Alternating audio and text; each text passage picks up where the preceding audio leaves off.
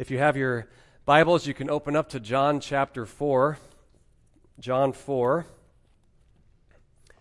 And I want to read verses 20 to 24 to begin our time. Beginning in verse 20, our fathers worshipped in this mountain, and you people say that in Jerusalem is the place where men ought to worship.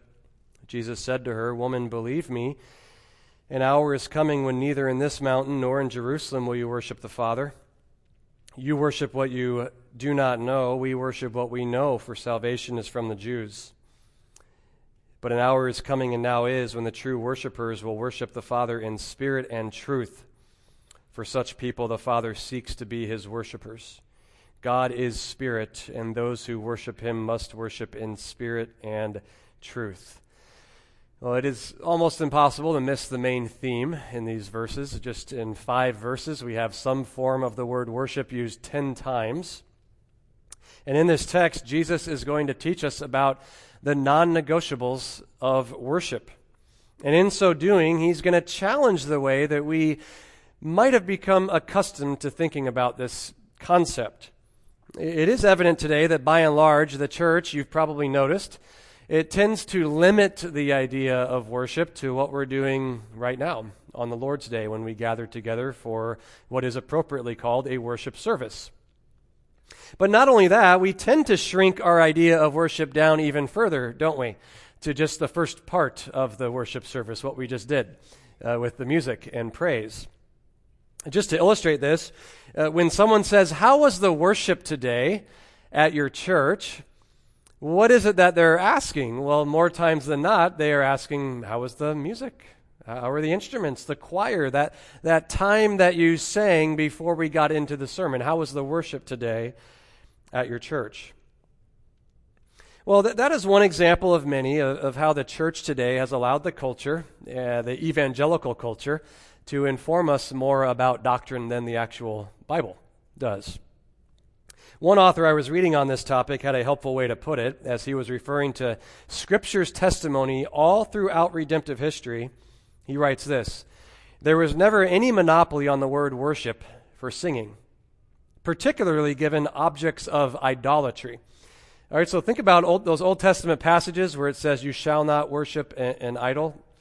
He goes on to say this when was the last time anyone assumed that an Old Testament reference to someone worshiping a false god meant that the idol was being sung to? Well, certainly that's a form of worship. We're, we're not denying that. But it's not the default assumption we make when we read those passages. And yet, why then do we make that assumption today with God? That's a good question, and it's a fair question because Nowhere in the New Testament do we see that this idea of worship is limited down to the music and, and, praise time in our worship services. We would recognize that's one of many legitimate expressions of worship, but the New Testament doesn't even really use that language, music and worship. We get that more from, from the Psalms in the Old Testament. But not only have we become accustomed to thinking about worship, defining it differently than the Scriptures, We've also become conditioned to think that the end result of worship is terminating on ourselves. We are the ultimate evaluator of worship. We are the ones who determine whether worship was good or bad. Isn't that implied in the question? How was the worship today? Well, implied is we get to evaluate it. We assess it. We determine if it was good or bad. And often it's a very shallow evaluation, isn't it? If our emotions were stirred, if we felt a connection with God, if there was passion in our praise and music, well, the worship was good today, and then it shifts from good to great if the songs that were sung were the ones we want, that we like. Well, then it was great. Well, this one I would suggest is an even greater error, a more dangerous trend than limiting uh, worship to music, because it makes us the object, it makes us the focal point of worship. Whoever assesses the worship, whoever determines if worship was acceptable, that's the one being worshiped. And we know, biblically speaking, whose job is that? It's God's job. It's obvious, biblically speaking. He determines if the worship was good or bad, acceptable or unacceptable. I think after studying this passage, I have a, I have a new go to response when someone asks me, How was the worship today at your church? My new response is going to be, I don't know. I haven't heard from God. Right? I, I wouldn't know unless I heard from God Himself because I'd have to evaluate not only everything externally that's happening, I would have to know the inner spiritual condition of everyone's heart to know if it was acceptable to God. Think about Cain and Abel in Genesis 4. Both attempted to worship the Lord in offering a sacrifice. And Cain could have thought all he wanted oh, the worship's good right now. This is great. I'm offering up an acceptable sacrifice. Yeah, the worship was acceptable. Well, it's irrelevant what Cain thought. All that mattered was the Lord's attitude, the Lord's approval or disapproval. And so, all that to say, when we seek to understand worship biblically this morning, as is sadly and often the case, we find ourselves swimming against the popular and confused and ignorant tide of evangelicalism. What is worship? How would you define that? Somebody says, What is worship to you? Well, a very simple definition is it's a response of honor and reverence for God. Filled out a little more, I, like Pastor Todd Murray's definition of worship a faith filled response to God's revelation of himself that always expresses itself in an offering. Now, I'm going to repeat it because I, I like it so much. A, a faith filled response to God's revelation of himself that always expresses itself in an offering, a, a sacrifice. What I like about that definition is it transcends redemptive history. Right? Sure, yeah, the sacrifices and the offerings have looked different uh, from Adam and Eve until where we are right now. But the principle, the principles there are, are what's always been true of worship. Notice how that definition is consistent with what we've studied recently in Romans 12:1. I'll just read it for you. Therefore I urge you, brethren, by the mercies of God, to present your bodies a living and holy sacrifice acceptable to God, which is your spiritual service of worship. So notice a faith filled response in that passage. A response to what? Well, Paul says, the mercies of God, by the mercies of God. What is that? Romans chapter 1 through 11, the mercies of God in the gospel. And notice there's an offering up, a sacrifice. In this case, our body, our, our entire lives offered up as an expression to God in humble dependence and obedience to Him. Interestingly, in Romans 12, there's nothing about music, nothing about praise, Nothing about a church service, although those things are obviously included in worship. And we're going to see the same thing in our passage this morning as we turn back now to John 4 21 to 24. Jesus is going to give us the non negotiables of genuine worship. The non negotiables of genuine worship. This passage is unrivaled in the New Testament with its emphasis on worship. We don't get this many details anywhere else. And yet, Think about this question. What comes to your mind when you think of these are non negotiables for worship? How would you fill in the blank if, if someone asked you this? In order for worship to be genuine, it must include. Well, now let's see if our non negotiables line up with Jesus. The first non negotiable in genuine worship it accepts the exclusive authority of Christ Jesus. It accepts the exclusive authority of Christ Jesus. Notice verse 21 of John 4. Jesus said to her, Woman, believe me, an hour is coming when neither in this mountain nor in Jerusalem will you worship the Father. So for this point, we're just narrowing in on that first phrase there believe me. He is calling her to trust him. The Samaritan woman, as we're going to see in the context here in a minute, she is in the process of coming to salvation. She has just asked him in verse 20 about worship. Our fathers worshiped in this mountain. You people say, in Jerusalem is the place where men ought to worship. It's very relevant for her, and it's also full of controversy, as we're going to see. But before Jesus answers her, he gets to a fundamental starting point, a fundamental principle. Woman, believe me. It's a similar statement to what he makes in other times in the Gospels. It's a little more filled out. Truly, truly, I say to you, when he's speaking authoritatively and uniquely as the Son of God. So we can look at these words, believe me, they're just a more personal, condensed form of that authoritative language that he uses elsewhere. So he's telling her first and foremost, you have to view me as credible. You have to operate with the conviction that I have exclusive authority to speak on this matter of worship. Believe me. Now, you have noticed that we are parachuting into a context here. So let's consider what's behind this response. What's going on here? When he states in verse 21, Neither in this mountain nor in Jerusalem will you worship the Father. Well, he's responding to her implied question from verse 20. And this is all revolving around massive theological controversy between the Jews and the Samaritans. If you glance back at verse 9, you can see it come out. He had just asked the Samaritan woman for a drink from the well. Notice how she responds to him in verse 9. Therefore, the Samaritan woman said to him, How is it that you, being a Jew, ask me for a drink since I am a Samaritan woman?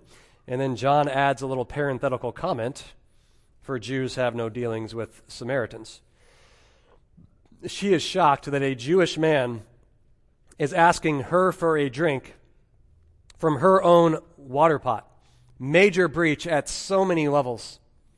And we don't have time to get too detailed with this. I want to try to condense it down as much as I can. But basically, with the Jews and the Samaritans, there were strong differences in the areas that always involved national conflict political, uh, ethnic, and religious. They had all three of them going. And it all, it all goes back to when the kingdom of Israel split. Split into the northern and southern kingdoms immediately following Solomon's reign as king. You remember Judah and Benjamin, known as the southern tribes of Judah. They stayed loyal to King Rehoboam, Solomon's son. They stayed within the Davidic dynasty. The northern kingdom were the ten tribes. They went north. They became known as Israel. Eventually, Samaria was identified as the capital city of Israel in the north. Samaria eventually would go on to become known as the whole region. All right, so there's the political factor. You have a divided kingdom Judah in the south, Israel in the north. On top of the political factor, ethnicity then.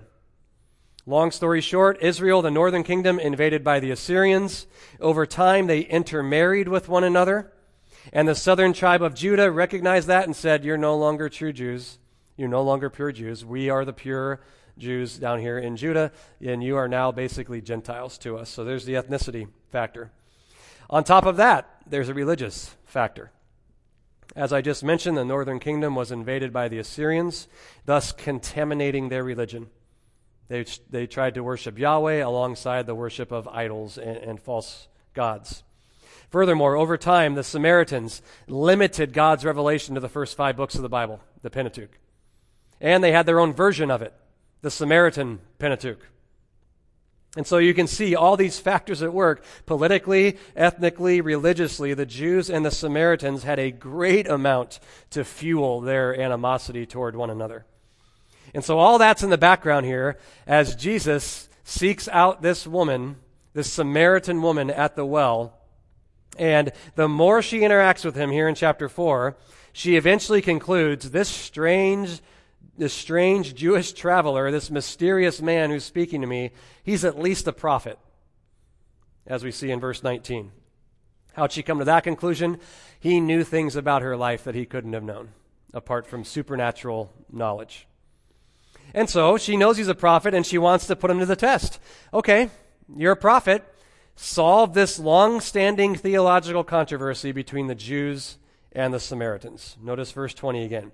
Our fathers worshipped in this mountain, and you people, the Jews, say that in Jerusalem is the place where men ought to worship.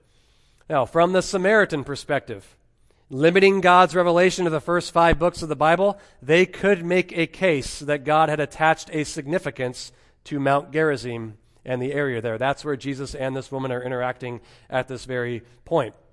They could look back and they could, they could point to Abraham, Jacob, and the patriarchs of, of Israel, all offering expressions of worship in that location. But from the Jewish perspective, it was very easy to demonstrate Jerusalem. That's the epicenter of worship. That's where the temple should be. That's where the sacrifices should be.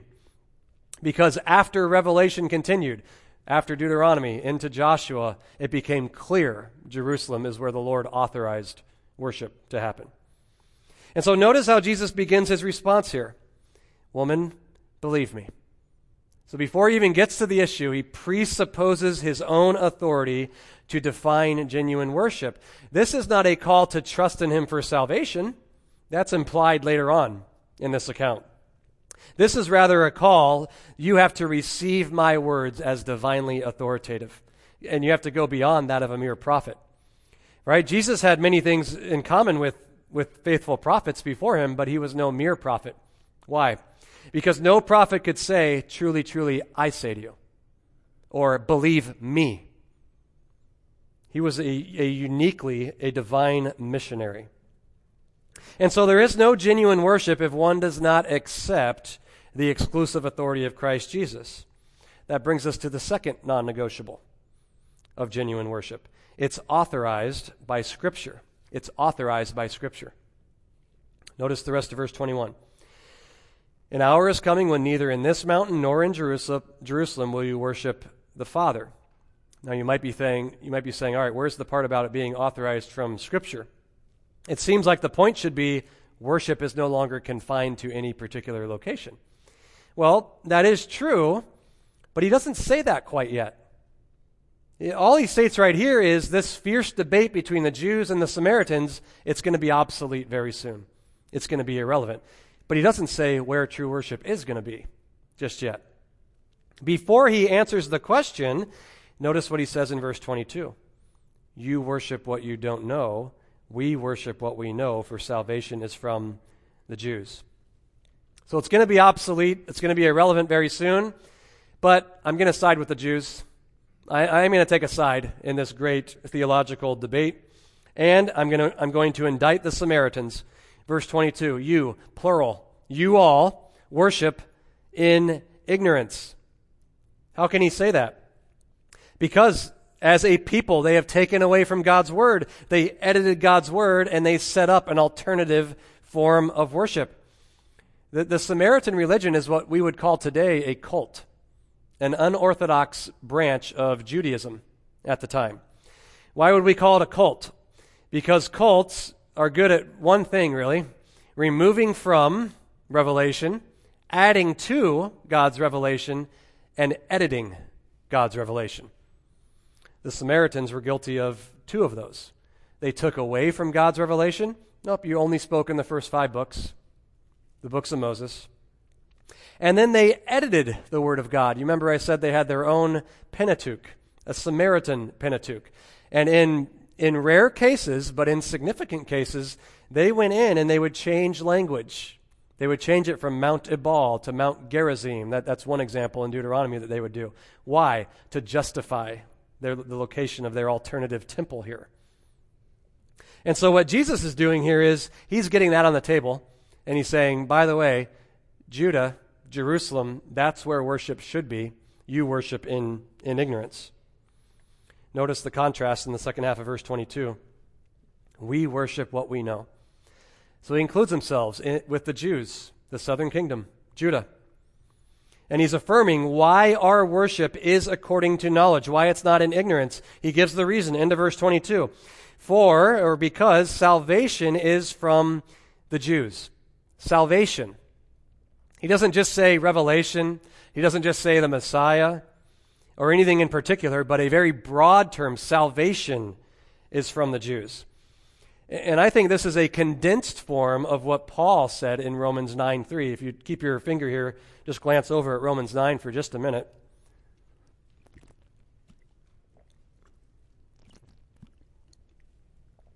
Romans 9, verse 3. For I could wish that I myself were accursed, separated from Christ, for the sake of my brethren, my kinsmen according to the flesh, who are Israelites and now here he could just say the same thing Jesus does, who belongs salvation. But he gets specific. Notice. To whom belongs the adoption as sons and the glory and the covenants and the giving of the law and the temple service. That's worship. And the promises. Whose are the fathers and from whom is the Christ according to the flesh. So salvation and everything pertaining to it comes to the world through Israel, And therefore, any religion, any form of worship that puts itself in opposition to those things is false. So back to John 4. What Jesus is saying here is at least the Jews in the southern kingdom, yeah, they may be apostate, they may be hypocrites, but they're worshiping where they should be. They're insisting on Jerusalem, and that's appropriately so. Notice the language there again in verse 22. You worship what you don't know. We worship what we know. He's not even talking about the object. He's not talking about true God, false God yet. He's just talking about the whole system of worship, the things pertaining to salvation. So you've cut yourselves off from God's revelation, and therefore your worship is characterized by ignorance. That's why I labeled this point genuine worship is authorized by Scripture, because that is the main difference. The, the, Jews in the southern kingdom could go to Scripture, God's full revelation, and say, No, this is why the temple is in Jerusalem. This is why you have to worship there. Now, I noted previously in the introduction that we should not limit our understanding of worship to what we're doing right now, a, a worship service when we're gathered together. But at the same time, it is worship. It is a worship service, appropriately, we call it that. We are gathering together to worship God as the people of God. And so I thought we could take this principle and put ourselves to the test and say, is what we're doing, how we're doing it, why we do it, is it authorized by Scripture? Can we demonstrate from Scripture why we do what we do, or is this just tradition? Is, just, is this just preference? Well, let's, let's highlight some things that we do. Why, why do we pray multiple times in the service? 1 Timothy 2 8 details the men, the leaders, praying when the church gathers. Why do we take time after that first song to read Scripture, to stand up and honor Scripture and read? 1 Timothy 4:13. Paul tells Timothy, "Devote yourself to the public reading of Scripture." Why do we emphasize and devote the amount of time to preaching that we do? Why do we make that really the feature of the worship service? because that's what's emphasized in the pastoral epistles. 1 Timothy 4:13 devote yourself to exhortation, to teaching. Paul tells Timothy to be a worker who has no need to be ashamed, rightly handling the word of truth. And of course 2 Timothy 4:2 preach the word. Be ready in season and out of season. Why do we have music and sing praises? After all, the New Testament never says that actually is worship, so why do we do it when we gather together like this? Well, Ephesians 5:19 indicates we are to be addressing one another in psalms and hymns and spiritual songs, making melody to the Lord in our in our hearts. We can't do that if we're not gathered together singing and praising God. Why do we take a monetary collection every week on the Lord's day? Well, because we're following the pattern of what Paul encouraged the Corinthians to do. 1 Corinthians 16 verse 2. On the first day of every week, there's the Lord's day.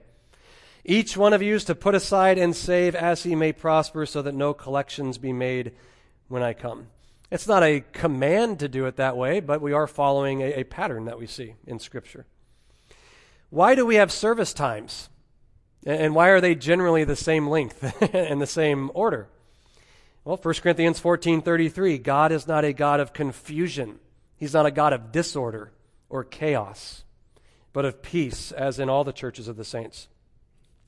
Why do we have two services that are identical to one another?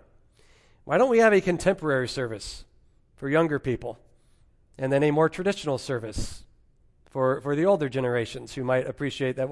Why don't, why don't we do that? Why don't we cater to different age groups and do that in our, in our corporate worship service? Well, because so many times in 1 Corinthians 12 you have that language we are one. We are one body. Many members, but one body. And therefore, if we started to have two different styles and two different services, what does that do? It doesn't promote oneness. It doesn't protect that unity and oneness. It starts to create two different bodies. Why do we take the Lord's Supper together and not individually in our homes? Well, because in the book of Acts and 1 Corinthians 11, it is very clear the Lord's Supper is a corporate event. It happens when we gather together. Now, Certainly, we're not saying there's a cookie cutter method of how to do a worship service. There, there's freedom within all the principles that I just highlighted. But the point is, if we're going to call it a worship service, it must be authorized by Scripture. We have to be able to point to passages in context and demonstrate why we do what we do. And so this is the second non negotiable in genuine worship it's authorized by Scripture. That moves us to the third non negotiable, back to John 4. The third non negotiable in genuine worship, it is the activity of believers alone. It's the activity of believers alone. And the idea with this point is only Christians can worship God. Only Christians. You must be a Christian to worship God. Let's look at what Jesus says here in verse 23. But an hour is coming, and now is, when the true worshipers will worship the Father in spirit and truth. Now, there's a phrase that typically gets overlooked when we try to understand what this means, and that is the beginning there in verse 23. Notice, an hour is coming, and now is. So, the hour that's coming and now is, this is the era of redemptive history that is inaugurated at the coming of the Son of God to earth. We might call it the transition between the Old Covenant and the New Covenant. Why is that important to note here? Because whatever the following verses mean, that, that language, in spirit and truth, it has to include something that is a new reality, unique to the new covenant moving forward. What is the new reality? Well, notice it's to be in spirit and truth, that identical phrase repeated twice there. This is not saying that no one was worshiping God previously. Jesus is not saying worship is now beginning here. Rather, what he's saying is this is the dawn of a new era of worship. It'll overlap with worship in the Old Covenant, but there will be some distinctive features about it moving forward. All right, and so let's take some time and look at these terms here, because this is a potentially very confusing passage. So I want to I want to do my best at explaining the terms here and to help us understand this. To worship in spirit at a minimum, that means the only worship that God accepts is worship from the inner man, worship from the heart. And that's been a consistent principle all throughout redemptive history. It's always been that way. The Lord has never accepted any worship where one met the external criteria while there was unrepentant sin or, or, or driftingness or, or their heart was far from Him. For example, David, Psalm 51:16. You remember what he said in his in his confession? For you do not delight in sacrifice, otherwise I would give it. You're not pleased with burnt offering. The sacrifices of God are a broken spirit, a broken and a contrite heart, O God, you will not despise.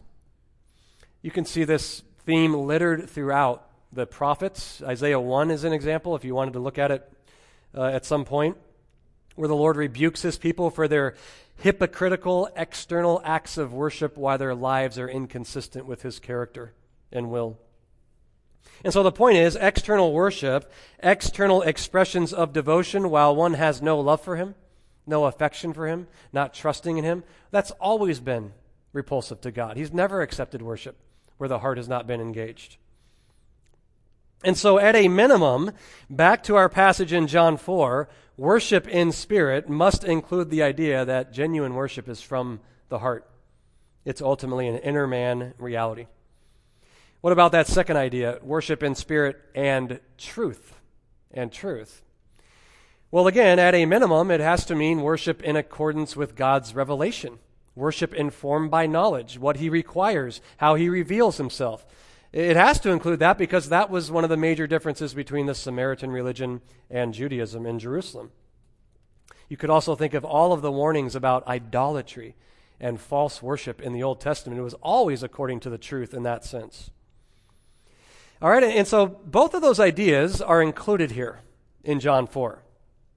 But remember, we have to go beyond them because Jesus is saying an hour is coming and is now here when worship will take on this form. And so, while not neglecting what worship has always been, what is this new reality that it's being transformed into here at this point? Now, some of you might be thinking, I know what it is. It's the Holy Spirit. That's the new reality. We must worship God in the Holy Spirit and truth. That's not a bad guess, but it's a wrong guess. We would rule it out because of verse 24. Notice God is spirit, and those who worship him must worship in spirit and truth. Whatever spirit means in the first part, it means in the second part. And it doesn't say God is the Holy Spirit, it says God is spirit. What's that, what's that saying? It's a qualitative statement. It's stressing the nature, the essence of God. God is spirit. He is a spiritual being. Therefore, he must be worshiped in the spiritual realm. You, you must relate to God, a spiritual being, as a spiritual being. And John, in this gospel, he's used similar language previously. If you look back at John 3, verse 6, uh, this is Jesus interacting with Nicodemus. Look back at John 3. Jesus says, That which is born of the flesh is flesh, and that which is born of the spirit is spirit. Why does he say that? That which is born of the flesh is, is flesh. Because Nicodemus is saying, okay, I have to be born again. Uh, well, how can I crawl back into my mother's womb and be born again a second time? And Jesus is saying, even if you could do that, it wouldn't matter. You're still starting off as flesh. That's the highest you can get. And so he continues, that which is born of the Spirit is spirit. The offspring of the Spirit of God are spiritual in nature. They're given a new nature. It's referring to spiritual life. They're no longer dead, but alive to God. And I think that's the reality Jesus is referring to over in John 4.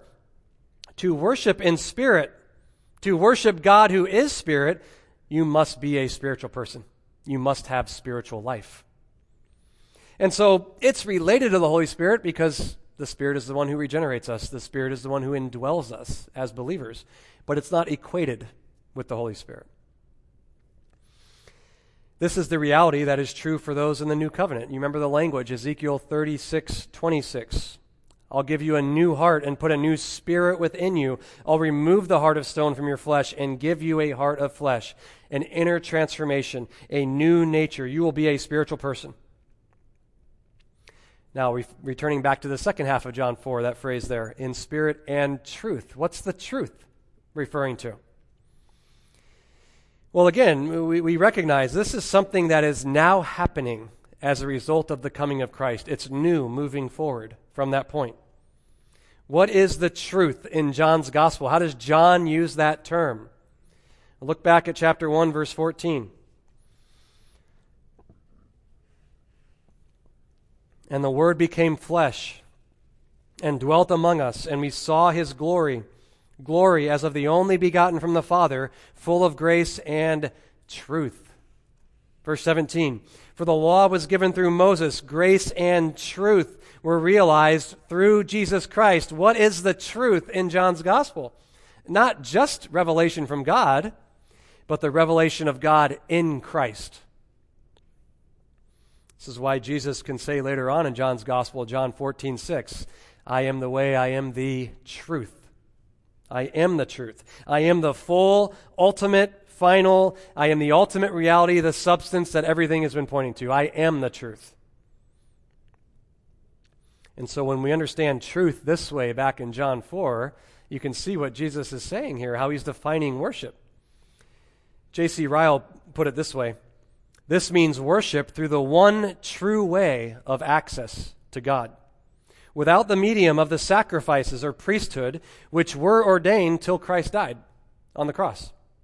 He continues When the veil was rent and the way into the holiest made manifest by Christ's death, then and not till then, men worshiped in truth. Before Christ, they worshiped through types and shadows and figures and emblems. After Christ, they worshiped in truth. Now, let's go back to John 4 and put both of these pieces together and understand that phrase in spirit and truth. Verse 23 But an hour is coming, and now is, when the true worshippers will worship the Father in spirit and truth. It's, it's a package, by the way. It's not in spirit and in the truth, it's in spirit and truth. They're distinguishable, but they're inseparable realities. It's a package deal. And so, what's he saying? True worship is spiritual, it's Christological. To worship in spirit and truth is to worship as a spiritual being through the truth, who is Christ Jesus. Don Carson writes this The worshippers whom God seeks worship him out of the fullness of the supernatural life they enjoy and on the basis of God's incarnate self expression, Christ Jesus himself. In modern language, we might put it this way A true worshiper, in order to be a true worshiper, you must be a Christian. You must be a Christian. Members of the new covenant are the true worshipers. So, what does that mean? If one stays in the Samaritan religion, or they stay in Judaism after the coming of Christ, they're a false worshiper. If one attempts to worship God trusting in their own merit, they're a false worshiper. If one attempts to worship God through any particular religion, they're a false worshiper. The real, genuine worshipers are going to be identified and known not because they go to a particular place, a particular location, like Mount Gerizim or Jerusalem, not because they associate with a group of people, like the Jews or the Samaritans, not because they go to a particular church, not because they do any type of external activities, evangelizing, keeping the commandments of God, reading, praying, serving. You can be doing all those things as a false worshiper if you're not a Christian, if you haven't been born again, if you're not trusting in Christ. All those things are expressions of false worship. Why? The only worshipers are those who are spiritually alive in Christ Jesus. That's why we can say that genuine worship is the activity of believers alone. Jesus is not saying it's an option, he said you must worship in spirit and truth. That brings us fourthly and and uh, lastly to uh, uh, the, the fourth non-negotiable in genuine worship. It aspires to please God, not man. It aspires to please God, not man. In other words, the focal point of genuine worship is God. The concern of genuine worship is God. And for this one, we're going to back up and just highlight a few details here. Back up to verse 20. And notice when the woman speaks about worship, there's no mention of God. Our fathers worshiped in this mountain, and you people say that in Jerusalem is the place where men ought to worship. What occupies her mind when she thinks uh, of worship? Where's her focus? People, places? There's no mention of God in verse 20. Back up to verse 12. Here's what she says to Jesus You are not greater than our father Jacob, are you? Again, who's great in her eyes? The fathers, Jacob, who gave us the well and drank of it himself and his sons and his cattle. Where is her focus in her religion? Anywhere and anyone other than where it needs to be God. In fact, it would appear as if she struggled to think any higher than man which is what false religion does. I draw your attention to that so we can appreciate the contrast in Jesus' answer. You've probably already noticed the emphasis, but notice she keeps talking about the fathers, plural, and Jesus keeps talking about the Father when he talks about worship. Verse 21 An hour is coming when neither in this mountain nor in Jerusalem will you worship the Father.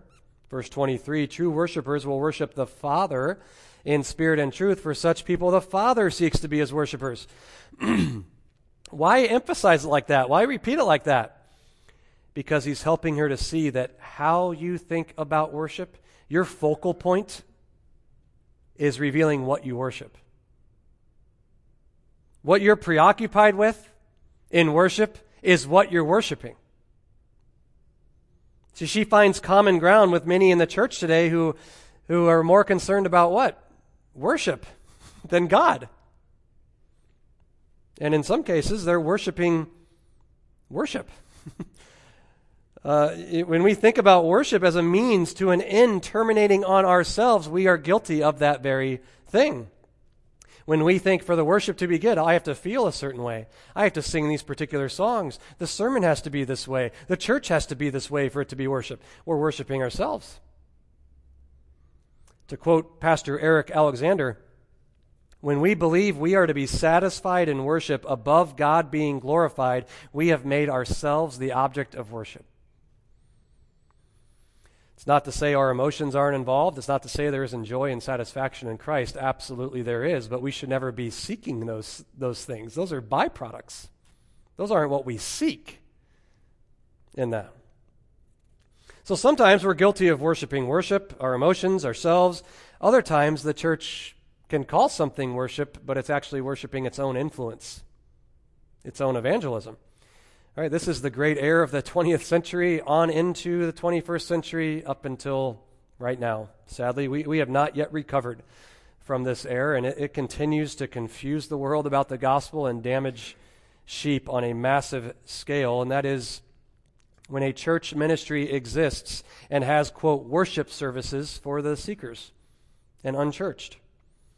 Many look at that still today and think, well, that's a legitimate way to do ministry. They're, they're not catering to people who know the Bible, they're, they're catering more to people who are the unchurched, the seekers. Well, if that's what you're doing, then just stop calling it a worship service. Call it evangelism. Call it an outreach. But when you call yourself a church, you gather together, you call it a worship service, but everything you're doing is geared toward pleasing visitors, pleasing unchurched. Who are you really worshiping? It's not love that is on display in those environments, it's arrogance. Because man is saying, I can set the terms for worship, I can redefine worship, and ultimately I'm doing it to please and impress and, and draw in man without any concern for God. Look at the end of verse 23. For such people, the Father seeks to be his worshippers. Now, this, this could be functioning in a, in a couple of different ways here.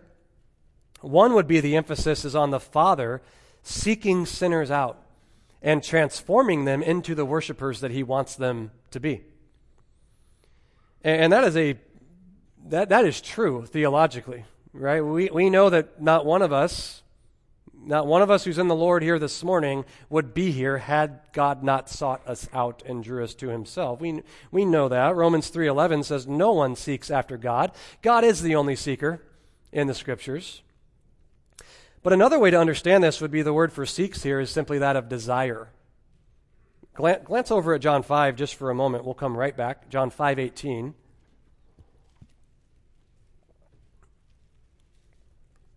For this reason, therefore, the Jews were, and now here's the same word, seeking all the more to kill him. So you can see it's desire. It's an intense desire. They're wanting all the more to, to kill him. And, and so back to John 4 now, if we understand that word seek like that back here in our passage, it helps us see the connection between our worship and our motivation. Who are we trying to please? Notice how it functions in this argument. But an hour is coming, and now is, when the true worshippers will worship the Father in spirit and truth. For such people the Father seeks, desires to be his worshippers. Genuine worship is preoccupied with what? What is pleasing to God? What does God want? That has to be the focal point for it to be genuine worship.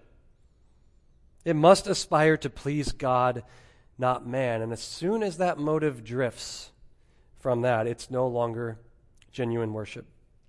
So these are the four non negotiables of genuine worship that have come out in this passage. It's not comprehensive, he's not giving us everything we need to know about worship, but certainly non negotiables to help, to help shape our thinking in all the areas that this text doesn't speak on.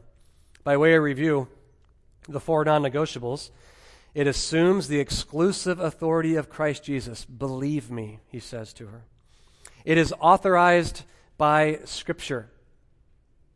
It is the activity of believers alone. You must worship in spirit and truth as spiritual people through Christ and it aspires to please God, not man. God must be the focal point. God must, worship must terminate on God and not man. Well, let's close in prayer together. Father, we are reminded of the words of Peter when he said that as living stones we are being built up as a spiritual house for a holy priesthood to offer up spiritual sacrifices acceptable to God through Jesus Christ. And so we recognize we have the unique privilege and obligation to worship you in spirit and truth. And we also recognize that we are those who worship and glory in Christ Jesus and put no confidence in the flesh, as Paul would say. And so we, we end our time or end our time in your word by reflecting on on how you've sought us out and transformed us and, and, given us a heart to fear you and walk in your ways. And, and in response to that gracious work in our lives, we offer up ourselves as living sacrifices, which is our spiritual worship. We thank you for our time in the Word together. In Jesus' name, amen.